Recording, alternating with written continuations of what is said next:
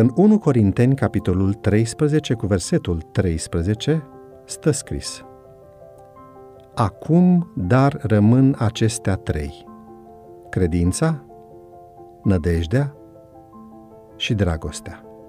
Dar cea mai mare dintre ele este dragostea. Biserica nu este doar o organizație creată de oameni, ci ea este trupul lui Hristos.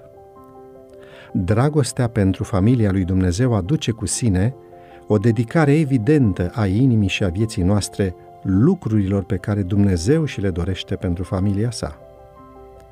Înțelegem că, în cadrul familiei noastre spirituale, darurile pe care Dumnezeu ni le-a dăruit la nivel individual trebuie folosite pentru a ne sluji unul pe celălalt.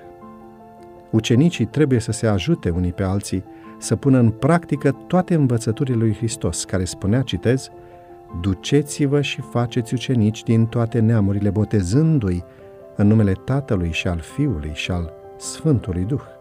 Și învățați-i să păzească tot ce v-am poruncit, și iată că eu sunt cu voi în toate zilele, până la sfârșitul veacului. Amin. Am încheiat citatul, Matei, capitolul douăzeci și opt, cu versetele nouăsprezece și douăzeci. Să iubim familia lui Dumnezeu înseamnă și să ne arătăm dragostea, ajutându-ne unul pe altul, practicând învățătura biblică privind relațiile dintre noi. Vă dau o poruncă nouă, spunea Domnul, să vă iubiți unii pe alții cum v-am iubit eu, așa să vă iubiți și voi unii pe alții. Prin aceasta vor cunoaște toți că sunteți ucenicii mei, dacă veți avea dragoste unii pentru alții. Am încheiat citatul, Ioan treisprezece, cu treizeci și patru și treizeci și cinci. Primii ucenici se întâlneau în fiecare zi și chiar dacă împrejurările moderne nu mai favorizează acest lucru, prezența noastră la întâlnirile de sabat și de la mijlocul săptămânii reprezintă o parte vitală a dedicării noastre față de Dumnezeu și față de ceilalți.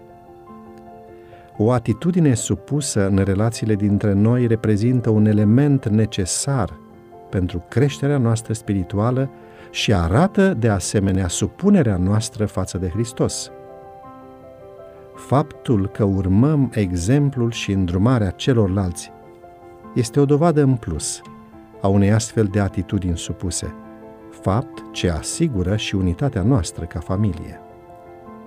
În Cartea Evrei, capitolul treisprezece, cu versetul șapte, stă scris: Aduceți-vă aminte de mai marii voștri care v-au vestit cuvântul lui Dumnezeu.